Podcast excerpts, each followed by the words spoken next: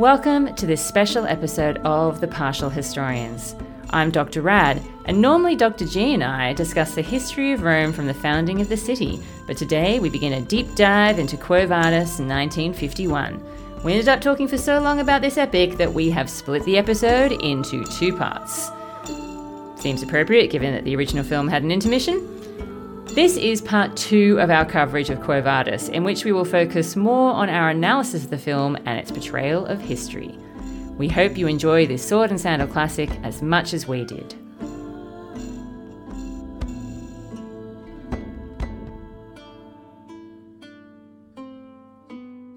So, in our previous episode, we've covered the background and plot to Quo Vadis, Dr. G.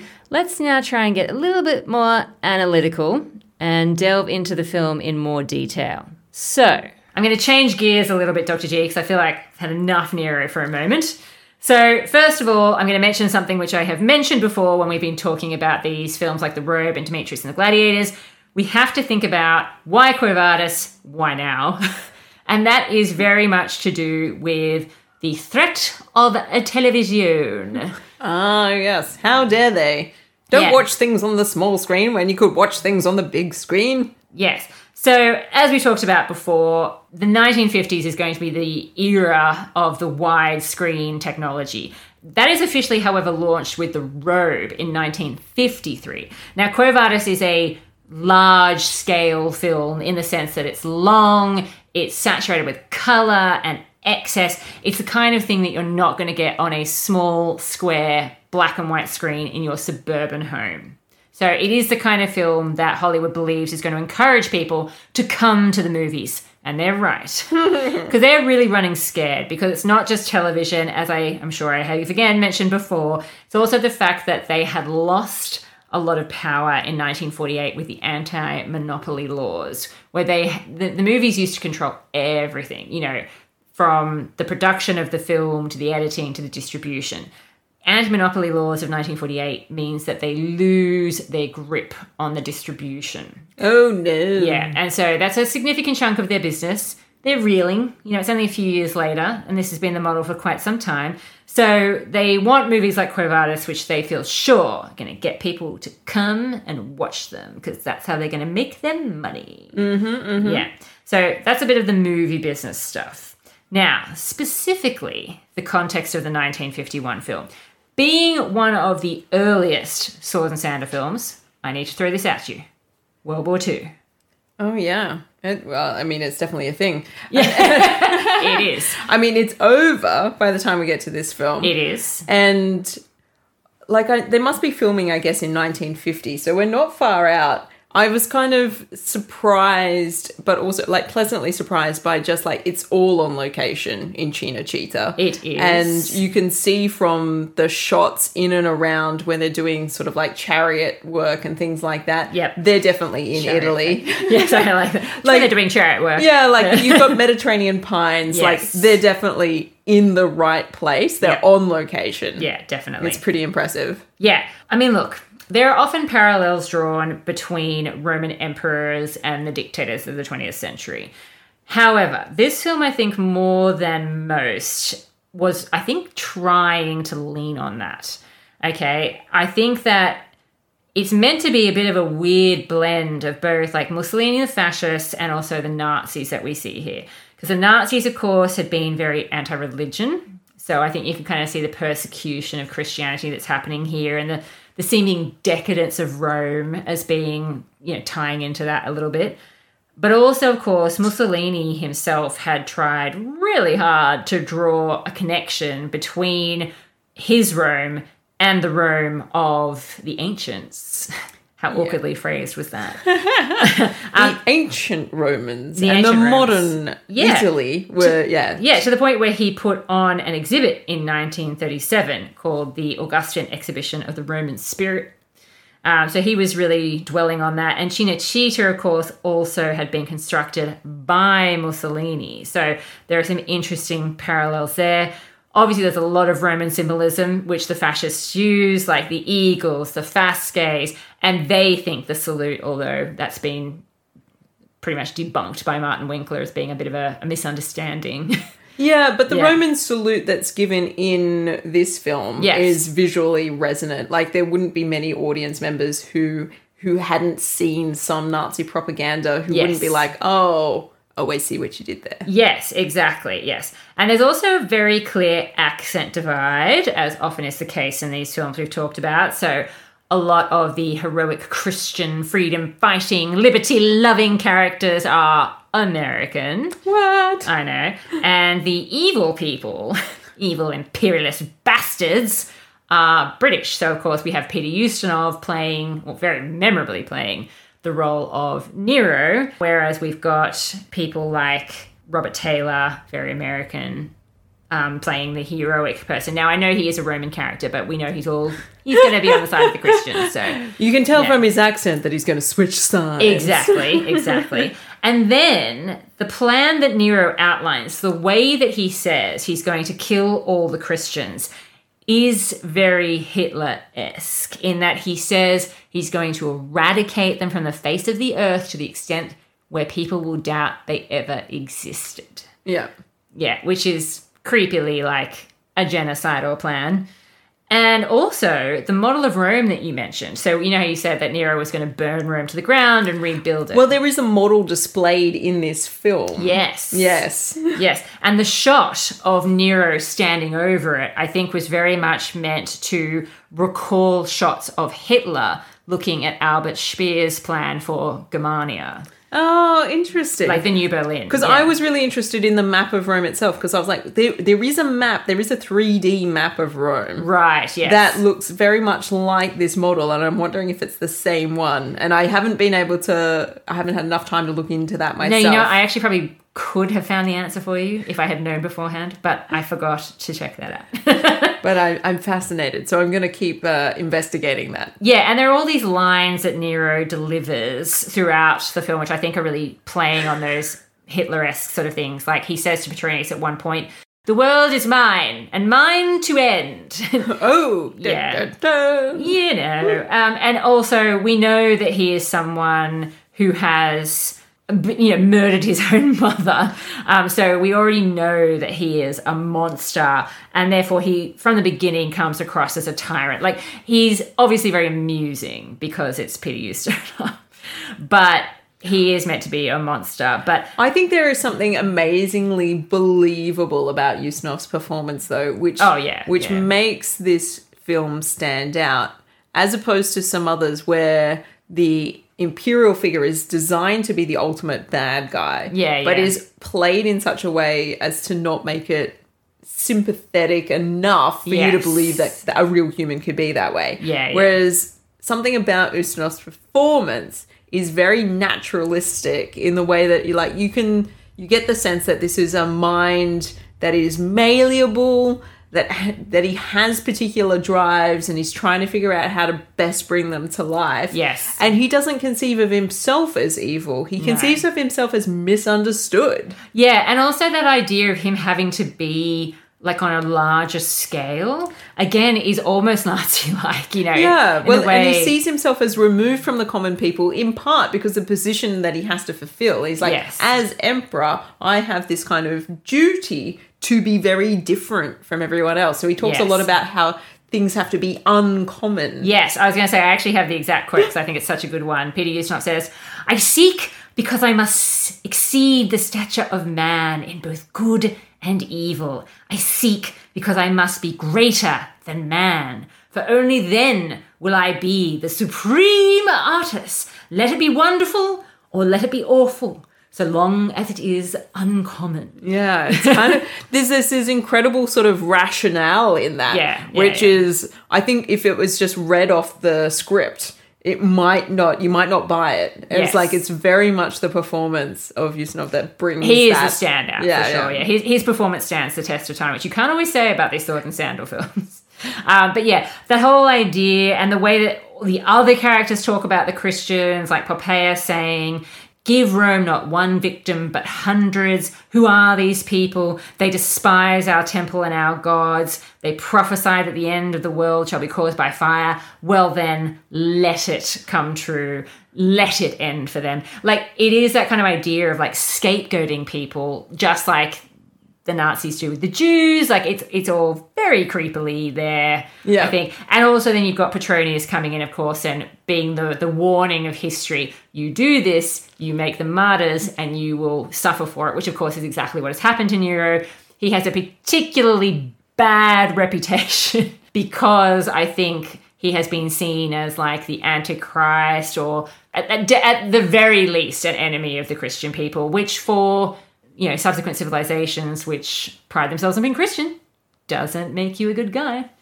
Now gender is something i thought you might like to talk about a little bit. Ooh. yeah and that also ties in with world war ii so tell me what do you know about women's role during world war ii Oh, women's roles in World War II. Well, my understanding is, and correct me if I'm wrong, Mm-hmm. Yeah. is that because the men were away fighting, Yeah. it was incumbent upon women to really get behind the war effort in ways in which they possibly wouldn't have been the first in line for if this was a non-war time. So you have this shift of women into the workforce in different ways. It's not the case that women weren't working before the war, they definitely were, but the kinds of jobs that women were asked to do or put themselves forward to do because the labor was needed, it was now all across the board. yeah And it was kind of like if it had to be done, it had to be done. And Yes. so, you know, the pictures of women on factory lines was not something that people were used to, but it's something that definitely happened during the war, for instance. Yep, absolutely. And that's exactly how we need to see these sorts of films, and Quo Vadis is no exception. This idea that women had stepped up, gone into these roles which were unusual, but now the men were back, back to the private sphere with you, Missy. Oh no. Yeah. So it's this idea of, I think, woman as domesticator, the need to have stable families. So Romans very rarely in the 1950s and early 1960s have stable family lives. They're generally somehow twisted. Like, for example, murdering your mother, like Nero does, or killing your wife, as Nero does. It's the kind, and you know, the cheating, the adultery, it's all that kind of stuff that the Romans partake in. And it's this idea that, well, the, the core of 1950s America has to be proper Christian religious sentiment, family, and domesticating femininity. And I am quoting directly from someone who I will reference in our sources. Pretty sure that was but- domesticating yeah. femininity. Yeah, Goodness absolutely. me. Yeah, so good women are shown as domesticating influences. I see. Yeah, and they need to find someone to pair up with and convert. Well, well, well. Lygia, uh, step forward. Yes, exactly. Lygia is obviously classic. She's an entirely fictional character, obviously, for all the Quo Vadis adaptations. The interesting thing is, though, that there is a bit of a remnant of those women that didn't want to go back into the private sphere after World War II with Lygia because in the 1950s version, she has moments of being kind of feisty and knowing her own mind, which in the novel she is not. She's entirely passive. Ah, interesting. Yeah, she just does what she's told to do by either her parents, her adoptive parents, or Vinicius or whatever. She's really just like a chess piece to be moved around. It's about possessing her, obviously. Okay, Yeah. so she's been slightly rewritten for the 1950s audience. I think so, yeah. Like they, they know that you don't want someone who's a complete pushover, but the values that she stands for are nonetheless like Well, Yeah. actually, this kind of makes sense. So she gets accused of, like, you know, filling ahead with philosophies and things like that. Yes. Why would you do something like that? But that's also kind gives you wrinkles. Yeah, well, it's kind of also the thing that happens to you. You have this sort of like narrative of the 1950s, and particularly in America, where it's like, sure, by all means, go to a good school and get an education, but like your number one priority is to settle down with a husband and have some children. Yes. So, like, by all means, get that degree, but heaven forfend if you would attempt to use it.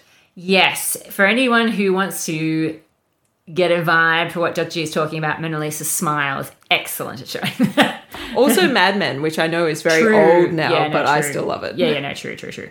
Um, now, bad women, of course, are the kind of women that want public power. Oh, I love Poppaea in this film, though. Yes. So, Yes. you know, she enters with two cheetahs on a leash. I know, I know, I know. It's like that girl, table of one. I was like, glorious. yeah, and you know it's like it's all the makeup it's the dress it's the it's the sultry gaze it's the one of the things that i noticed from a cine, cinematography perspective yeah, is that lygia is tends to be always shot on the three quarters so you Ah. don't get front on shots because I was like, what is it? I just want to know what Deborah Kerr's nose is like from the front, you know. But I, I, I You'll have to watch an affair to remember to get that. I definitely I didn't get it in this film, but Poppaea is often shot front on, Yes. and there's a real so there is choices being made artistically about how these women are shown, Yeah. and the angles that you get of them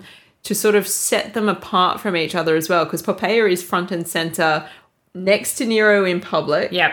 but also somebody who is given space to be a decision maker about certain things. Yeah. So she does make decisions publicly. Yes. And people just go along with it. Yeah. yeah. And it's not like she defers to Nero when she does that. No, and this is exactly it. She's meant to be obviously showing, look, this is what happens when not only women want public power, but when they get it, it's terrible. They don't know how to exercise it properly. They should be focusing Oh. on being wives and mothers. She does though. guys. She's Yeah. like Vinicius, get over here now. Yeah, yeah, sure.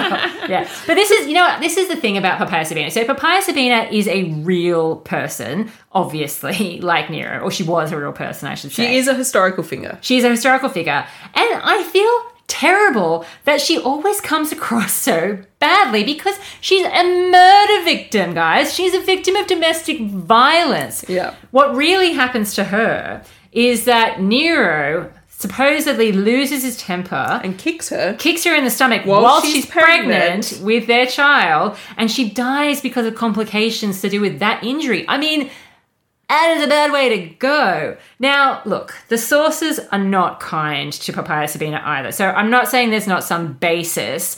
I think I think Sienkiewicz did his research. You know, hmm. I think he read up about this, and I think the best way to sum this up is this little line from Tacitus. This is what he says about Poppaea. She was a woman possessed of all advantages but a character. Oh, snap. Yeah, exactly. And so he goes on and on about how awful she is and that she's beautiful and she's witty, but she is depraved and gives in to luxury and she sleeps around and all that kind of stuff. So, look, all of that may be true, whatever. I get it. It's not what the Romans are looking for in wives either. But part of me also wonders how much of this has been exaggerated because Nero's a bad guy. And we hmm. know that when you've got a bad guy, he must be not controlling his woman properly. His household's, you know, in disarray. He'll be associated with a woman who has all the stereotypical bad qualities. Yeah, this becomes part of the political invective that you level against the emperor. Exactly, yes. And so part of the way that you bring him down is to bring down everybody who is connected with him. Yeah. So there is no way, it's very tricky, I think, for somebody like Poppaea Sabina to come out well from this, particularly when the previous wife, Octavia, mm, was so has ha- was so publicly popular. So people, even in the historical record, following Nero, aren't willing to openly criticize her because, by comparison, she was the bee's knees. Yeah, and, and in all the ways that, well, for all the reasons that Nero apparently found her boring, was that she was loyal, dutiful, quiet, just went about her business, like in private, not in public, you know, no ambition, that kind of stuff. So, yeah, anyway, look, I just thought I had to mention that. So, there's a bit of like World War II gender stuff going on. Also, for the men, I think it's no accident. Again, we often talk about the issues with masculinity that are shown on screen in these sorts of movies. And I think it's no accident that Peter Ustinov's Nero is highly effeminate mm. in the way that he's played, whereas Robert Taylor, our hero, super masculine. Mm. Yeah, willing to be domesticated. So it's kind of almost like how the soldiers come home from World War II and the woman's like, your military crap at the door. You know, you're entering the domestic sphere now, baby. it's all about, you know, pumping out the little ones and putting up white picket fences. And there um, is a moment yeah. later on in the film where Vinicius kind of has a realization that he was being pretty boorish at the start of the film. Yes, exactly. Exactly. So yes. there is a sense in which that narrative is being perpetuated and they've sort of put him into a bit of a domesticated situation and he's agreed to go along with it because wow, you know, Lygia, she's just so freaking hot. Yeah. Deborah Kerr, as in Star. Um, okay, so the other bit of context that we have to mention, and I think I know we mentioned this with all these sorts of movies, is of course another war, Dr. G, but the Cold War this time. Yeah. Feel that shiver in the room? It's not getting hot in here. I'm putting on more clothes even as we speak. Yeah. Now, I'm just going to very briefly mention that, of course, you've got the classic freedom versus tyranny dichotomy going on in this film, which is exactly how President Truman had explained the situation that America found itself in 1947.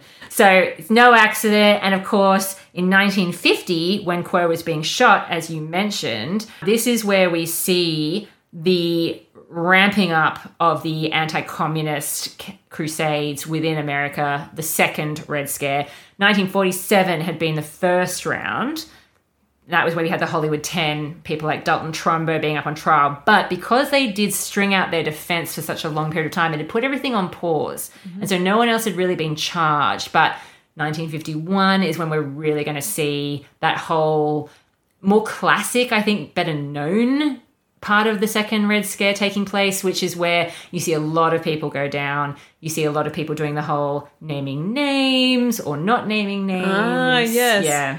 Well, I mean, on naming names, I mean, that feeds in quite nicely to ideas about the delatores in ancient Rome.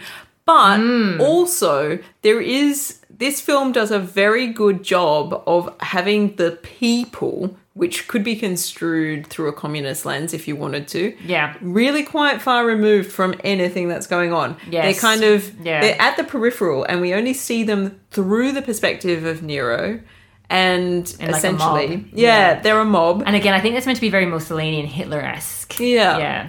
Uh, but any there's no focus on like farming or like the idea of a Farming? like well a quasi proletariat that sort Oh, of right. emerge, that emerges out of the agrarian society. You know all of those sort of like classic elements of Yeah. that that could build the foundation for a. A communist narrative Gotcha. within Yeah, yeah, a yeah. Christian narrative. Yeah. Oh, look, None of that's happening in this They were very self conscious about it. The 1951 campaign book for Quo Vadis said this movie, the fact that it was being made, it's basically like the world could well use the message of Quo in the dark days that are threatening us. The storyline cries out a creed of non-violence and a just resistance to a godless aggression. Take that, Stalin! Ew. Yeah. So whilst whilst Nero is meant to be somewhat, I think, Mussolini and Hitler-esque, there's also these Stalin Soviet things happening.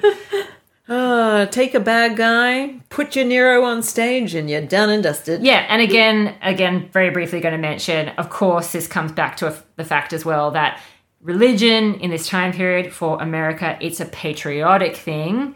It's about American godliness triumphing over the godless communists. Yeah, it is one of these really interesting characteristics of 20th century America where uh, the there's a tacit freedom of religion, like it, or maybe even a spoken freedom of religion. But when they embrace religion, it is very much a very particular type of Christianity, and that Christian symbolism is imbued into a lot of their public symbolism. Yeah. So, And I think I think it's also worth mentioning with Quo Vadis in particular hmm. that Robert Taylor and Louis B. Mayer, who was the MGM chief executive and MGM made this film, were both friendly witnesses. Which basically means that they volunteered their information and were very cooperative in supplying details about the inner workings of Hollywood for the committee. And they both had got involved with HUAC and testified really early on in 1947. he's Yeah. not so good looking to me now. I know. So Robert Taylor, I'm going to tell you a little bit about Robert Taylor. yeah, please do. So he was part of this right wing group called the Motion Picture Alliance for the Preservation of American Ideals. What a mouthful. they had been the ones that had actually invited the House of Un-American Activities to come to Hollywood and investigate Hollywood specifically because they were worried about this communist propaganda and communists Wow. working in the industry. So Robert Taylor is a part of this. Okay. Now, Louis B. Mayer, I kind of feel like he's one of those guys I've talked about in a previous episode where I think he's just concerned about like protecting his business. Yeah, fair enough. Yeah. Things have got to run, guys. Yeah, absolutely. Now, Robert Taylor was married to Barbara Stanwyck. Hmm. Okay. Now, they shared an interest in conservative politics. Well, I mean, it's a solid foundation for a marriage, I suspect. Yeah. He's the only big studio star to name names in an open session to HUAC. Wow. Yeah. And they used his initial testimony to publicize HUAC. And Robert Taylor had no idea that this was going to happen. He was furious about this. Basically, like, basically didn't Did that ruin talk- his career? No, but I don't think I don't think he's a well-known name now. Let's put it that way. Hmm. Yeah, certainly he just wants out of politics after hmm. this, but he kind of has no choice because he is a studio star, and MGM is like, you are going to testify. They specifically want him to testify in order to present a strong front with Mayer about this film they had made called The Song of Russia. Now, that was made at the time when the alliance between the Allies and Russia was first being formed to try and, you know, promote this, you know, during World War II. So he's got a vested interest in perhaps coming forward and coming forward openly in order to counterbalance some of that. I think he was incredibly reluctant to name names, and yet he is kind of forced into it. The sad thing is that his appearance was a massive deal, and it's possible that these 1950s HUAC hearings became a big deal because of Robert Taylor, because he was a big star at the time. Wow. Wow. Yeah. So I just thought that was worth noting because Yeah. whilst, whilst we've talked about some of the other Cold War connections to some of the other films, the fact that this one comes about at this particular time with these particular people, Yeah, really, really interesting. yeah. I mean, obviously, like we're talking about 1951 hearings. That would have obviously been the year of release of Quo Vadis, but Yeah, it would have yeah. been filmed before then. But I think everyone obviously knew that HUAC was in, in their midst because of the Hollywood 10. So, yeah. Yeah. It's not necessarily something that's clouding the performance of actors in this film with each other, but it's mm. definitely going to have an effect after. I yeah, I just I just think it's it, yeah, it makes I think Vadis even more interesting to me contextually, like knowing yeah. this kind of stuff. And I I kind of feel sorry for Robert Taylor in a way that you know you wouldn't expect me to necessarily because I hate people who name names. I hate people who are on the right wing politics. No, I shouldn't say that. I hate right wing politics. But yeah, I kind of feel like his he, he's often a person you'll see as you'll hear like a sound bite from him or you'll see an image of him testifying and you don't necessarily have the nuance of exactly how his appearance came to be in front of HUAC and hmm. exactly how he was used. Yeah, yeah. Yeah, because it, it seems like something he would do. but and, and I'm not saying But there might be some more complicated I think there's some more there. complicating Yeah. factors there. So yeah, I just thought that was interesting, given him being the title role and all. So yeah. Anywho, you want to talk about Nero? Uh, Nero. yeah. Look, I mean, there's a lot of things that you could say about Nero in this film, and I, I mean, I've said some of those things already in Sure. terms of like the performance and stuff like that. I think this is the kind of film. It's of the same sort of stature in my mind as something like I Claudius, in the way that it kind of sets people up to think that there is a very simple read for this period of Rome's history, Totally, yeah. and it's because the performance is so good Yeah. and because the things that happened, some of these events are verifiable. There Yeah. was a fire in Rome. Totally. It did happen during the late period of Nero's reign. It did. He did have a rebuilding program. There are some sources that Which benefited him. yeah, yeah, definitely. There are some sources that talk about his connection with the Christians. Yes. There- all of that is true. yes. Now, this narrative, this particular film makes it seem like there that is a really smooth story that we can understand Nero and his reign and how it comes to an end. Yeah. And I would urge you, as a human with an interest in history, to keep in mind that this is a film and it is so persuasive. Mm-hmm. But there are some real questions to be asked about the source material for this period and what they might be trying to do with Nero. He is the last of the Julio Claudians. This is an end point in the first dynasty of Roman imperial power. Yeah.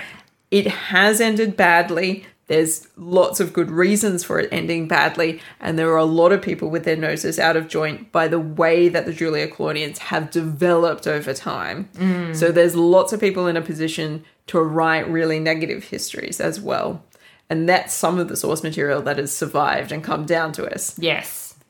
Does this mean that he was terrible and all bad? Probably not.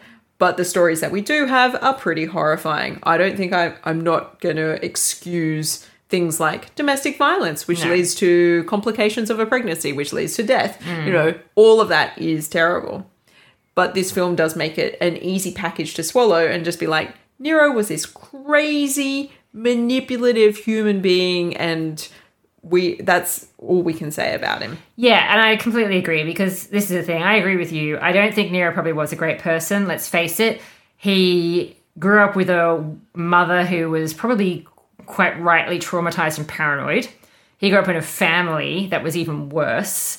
And he was only a teenager when he came to power. And whilst teenagers weren't really a thing in ancient Rome, I certainly don't think his brain was fully matured. Well, they do have a classification for the young man That's or the true. young Yeah, person, the that's true. adolescence, which Yes. teenager sort of comes out of that. That's true, and yeah. that that is a period that goes up to the age of twenty five. yes, exactly. So that's what I mean. The they Romans do see them as youth quite- equals trouble. yeah, yeah. They do see them as youthful, and they they position them as such. And certainly, all of the uh, Republican positions are set up to be open and available to people who are beyond that age group. Yeah, yeah, absolutely. But this is exactly it. I, I think, yes, I think Nero was a problematic person. I think some of the stuff that's come down to us is most likely true. Like the fact that he was behind the murder of Agrippina and that he probably was responsible for the death of uh, Octavia and Poppaea Sabina. It's just good politics, isn't it? Yeah, yeah. Got to get rid of them rivals. yeah. However, as you said, there is this intriguing snippet from Josephus where he says, There had been a great many who composed the history of Nero, some of which have departed from the truth of facts out of favour, as having received benefits from him, while others, out of hatred to him and the great ill will which they bear him, have so impudently raved against him with their lies that they justly deserve to be condemned. So, seeming to imply that there were positive accounts out there, they weren't necessarily any more trustworthy, but they were there. And like the fact that none of this seems to have come down to us is staggering. So, definitely, I think there were some people who were more in favor of Nero. The people of Rome seem to have been a bit more fond of Nero than I think the elite of Rome were. Yeah, and this is something that the film tends not to capture. Yes. Is he does seem to have been quite well loved for most of his rule Yes. by the people of the city, not necessarily the elites, but like the man on the street kind of thing. Yes. And definitely his rebuilding program or post fire yes. Does a lot of sort of accommodation of people who have lost their homes and things like that. So there are elements of good leadership mixed in amongst The chaos. the horror Yeah. stories and yeah, the I think- political mayhem. I think he was basically a very selfish person, which is no big surprise, and not particularly dedicated to rule at a time when Rome really needed him. and also be. somebody who's probably not that trusting No. given the situation that he's grown up in Yeah. and been surrounded by his whole life. So, you know, somebody who is naturally suspicious. Um, yeah. Well, I mean, his his own father supposedly ran over children in the street just for kicks. So yeah, but again, uh, you don't know whether that's actually true or whether that's just trying to trash talk his reputation because Nero turned out to be so horrible. But again, you've got to wonder, like, it has to come from somewhere. But definitely, I think it's worth mentioning when we talk about a film like Quo Vadis. Our sources are actually fairly clear, I think, at least in terms of reliable sources, that Nero was not responsible for the fire. No, uh, the evidence suggests he wasn't in Rome, so the film does get that right. That's true. Interestingly, That's true. Yeah, yeah, he's, he's in not it. personally He's not. responsible. Per- he didn't. Yeah, he wasn't there, like you know, with a little uh, match, throwing it onto the bonfire Yeah, and be like, exactly. "Mwah, mwah." um, but he wasn't there, so it seems unlikely. Also, oh, despite the fact that there's this building program afterwards, I don't think there are many people who would believe that they he anticipated the fire or created the fire in order to produce this building work. Yeah, I like there's plenty of space already if he buys up private property on the Palatine to do the kinds of things he wants to do. Yeah, again, I think he's just a bit selfish in the way he goes about some of the rebuilding, and therefore it makes people suspicious, which does make him turn to the Christians as scapegoats. Like, that's one thing that, yes, you can say, yep, Nero deserves to be blamed for that. Again, the sources I think are fairly clear that he does pinpoint the Christians as a group that he can target because nobody cares about them. Yeah, Yeah. and this is political expedience at its worst. Yes, exactly. Although he's so horrible to them. I mean, I believe one of the punishments is that, and again, it's kind of like that poetic justice things that the Romans like every now and then. He lights the city of Rome by setting the Christians on fire. Oh yeah, so like this is Yeah. like the classic Yeah. source reference where it's like you know he lights up Rome Yeah. with Christians' bodies. Yes. yeah, and that's pretty disgusting. Yeah. if true. Exactly. Like it could be exaggeration, of course, or whatever, but certainly the idea that people, I think Tacitus says, look, nobody really cared about the Christians until Nero started to persecute them so horribly. And then Like, people started to feel a little, well, then people started to go, oh, that is really awful, even by our standards. So I don't think they were like, oh, we love the Christians, but it's more the idea of people started to feel even more, sim- well, people started to feel sympathetic Well, they suddenly registered that these people were around, being like, Yeah. "Oh, I didn't know that they were here." But and that they were really copying it. yeah, that doesn't seem okay. yeah, definitely. So I thought one final thing I might end on, because I know this is a very long episode, but it's such a long movie. It's so hard not to just like, We're not even up to the halfway point of the film yet. I know, I know. I thought we had to also maybe register maybe Petronius yes. as a real figure. And I also wanted to highlight Lygia's adoptive mother, Pomponia Graecina. oh, I haven't looked into her. Well, okay, there is actually a passage about her. She was loosely connected to the Julio Claudians. Like, she's not super, she's not like in the inner circle, but as more of them die, her connection probably becomes more significant. She actually does seem to have been rumored to be a Christian. There is a passage preserved in Tacitus, which talks about her being accused of a alien superstition, which has been taken to mean Christianity, and that having to be dealt with in like a private family disciplinary sort of way. I feel like this is a testament to our original author's research. Surely. I know. And so I just thought I thought it was worth mentioning that because we've said some stuff about other female characters and you might not think that she actually is based on a real person. Yeah, I just assumed that she was made up for the film. No, no, she's not. and and and also, she apparently very publicly wore mourning as a statement when one of her relatives, a female that Messalina was jealous of, was bumped off. So she was kind of like daring, you know, but Claudius refused to punish her for obviously making like a bit of a statement about Messalina's behavior and what she was doing. So she's kind of an interesting character. Um, and the way that she has been represented in different versions is quite different. Like if you go back to the 1925 version, I think that's where you see more of a storyline about her being caught up in persecution and managing to escape through her mother's love because her child is like about to watch her be executed. And again, that seems maybe a little bit tying into like the fascist ideology about motherhood and like you know, mm, passion that women mm. have. So wanted to mention her, but also Petronius. I thought he was a, maybe a fun note to end on.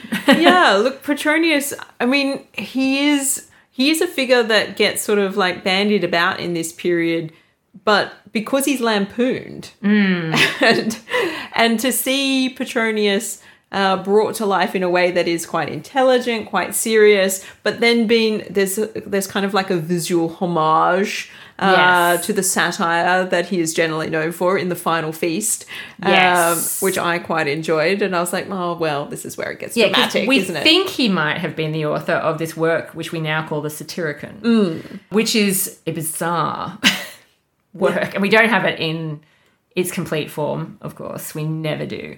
But uh, one of, as you say, like the key moments is like the feast Yes. at the house of Trimalchio, who I think is a freedman, right? And he's Can't meant to- Okay, yeah, he's me- but he's meant to be this like lower class person who's aping the upper class. Yeah, now yeah. that he's got money. He's really trying. He's aspirational. Yeah, and so Trimalchio is supposedly partly meant to be inspired by Nero, which is Yeah. maybe one of the reasons why Petronius found himself in hot water. Um. Yeah, because he does end up getting caught up in these conspiracies in Nero's reign, as far as we can tell, like the real historical character. So I think it's it is interesting the way that he, as you say, is turned into like kind of like the conscience weird like like a weird conscience. Yeah, he Yeah. kind of becomes this figure that Nero bounces off and and Petronius provides this opportunity just just to gently nudge him in a slightly different direction. Yeah. And he does have, like, the real Petronius did have official positions as would befit a man of his status. You know, he does serve as consul and that sort of thing. And he apparently had this title amongst Nero's inner circle that he was the arbiter of elegance. Ooh. Which I think has been very much played upon in this particular adaptation. He's not always as likable because there is this whole another subplot romance between him and one of his slave girls, Eunice. Oh yes. yeah. Mm. And, and in this film, it's kind of Why of. is that subplot even there? Oh well, it, it gets it's a lot more disturbing in other versions. Okay. In some versions, I can't remember which one, but there's a version where apparently he orders Eunice to be beaten for something she's done wrong, and it's while she's being beaten that he realizes he's in love with her too. Oh. Yeah, because the whole storyline is that Eunice is in love with him to a point that is like deranged. Yeah, this is. I mean, the Eunice subplot. I mean, doesn't make any sense. I'm like, again, this is one of those Strong sort of a novel. Yeah. yeah, and it's one of these sort of classic like it. It's there's no women in the writers' room, you know. Yeah. and it's like there. Under what circumstances would a slave just be like kissing the statue of the Oh. of, of their owner? I know, and, I and it's like there's we're giving no rationale for why she might be interested in him. No, apart from the fact that he seems to be like super intelligent. Um, But, she it's- it's- doesn't. It's weird. As you say, it's weird because he's so refined in this film, and yet the, the Satyricon is like, it's so gross. Like, Well, and I think this Yeah. is one of the things where like the parallel that you might see Yes. with the historical Petronius and the the sort of the Satyricon is that the way that things are written and Hmm. that that idea of being very good with words being very Yes, clever. that's true, that's and then we have yes. Petronius's final letter to Nero, where he's oh, like, in where he reveals the truth. It's Yeah. like I always thought you were a subpar singer and Yeah. actor. and it's like I would never want to hear anything come out of your lips ever again, you know? Yeah. And all of this kind of stuff. So he gets to this moment where he does the reveal. Yes, When he knows he's going to take his own life. He's already got that planned out. Yeah. And to me, that's the kind of the literary echo coming in of like, you know, the person who's got that incisive way with language. yeah. Oh, And it's it's interesting though as well though in terms of characterization because Petronius is really the only person who's a Roman who is sympathetic but never becomes Christian. He is sympathetic to the Christians. Are you telling me that Tigellinus is not sympathetic? There's only one man with a moustache in this film Oh, who's also a Roman. waiting for him to whip out some wax as well. yeah, no, exactly. He's he's the only Roman who doesn't convert to Christianity, even though he might be kind of trying to temper Nero's actions with the Christians. But that seems to be more because he's concerned about Rome's reputation, like and Vinicius, as you say. Like it's not really like because he cares so much for these people. But yeah, he is the only person who doesn't convert. Um, you know, so it's just it's just interesting. Notable. Yeah, it is. It is in these sorts of films when that sort of thing happens. All right, finish up on a very light note. Let's talk about the promotion of Quo Vadis. I have mentioned this before, but Quo Vadis really takes the cake with tie-ins. Okay, How did they promote this film? how do you sell a film like Quo Vadis? Well, of course, you know, there's lots of tie-in products. Look, No- I, would you take that Yeah. shot from the film where they've recreated Leonardo da Vinci's The Last Supper part by part and put it on a postcard and be like, do you want to see how it happened? yeah. Because we bring it to life. Uh, look, obviously, there's the usual stuff like, yeah, you shop windows and that kind of stuff, but there was also a real estate company that used the shot of Nero pointing to the model of Rome. They used it to sell houses. Crest Manor, I'm looking at you. They also sold raincoats, sports shirts, wallpaper, tablecloths, slippers, pajamas, boxer shorts, tie clips, and my favorite one, fire insurance. Wallpaper? yeah, I know. And not only that, but they received the Pope's blessing on the director's copy of the script. Wow. Yeah. well, you know, once the Pope has blessed the script, I think you're good to go, aren't you? I think so, and I think that's the perfect note on which to end this very long episode. But you know what? It's a long film, guys. What can I say? Recommend that you go and see it. Yeah, definitely. Look, Peter Ustinov alone is worth it. Thank you for listening to this special episode of The Partial Historians. We'd like to thank all of our Patreons for their support in allowing us to make these additional episodes, especially Nick, who specifically requested Quo Vadis. This has been part two of two episodes on Quo Vadis, and so that's a wrap, folks. Our sources and credits can be found on our website. And as a side note, if you'd like to learn more about Robert Taylor and his involvement with HUAC, we suggest you check out one of our major sources for this episode, which is the fabulous You Must Remember This podcast, which has a whole series on the blacklist, including an entire episode dedicated to Robert Taylor and his wife, Barbara Stanwyck. Until next time, we are yours in ancient Rome.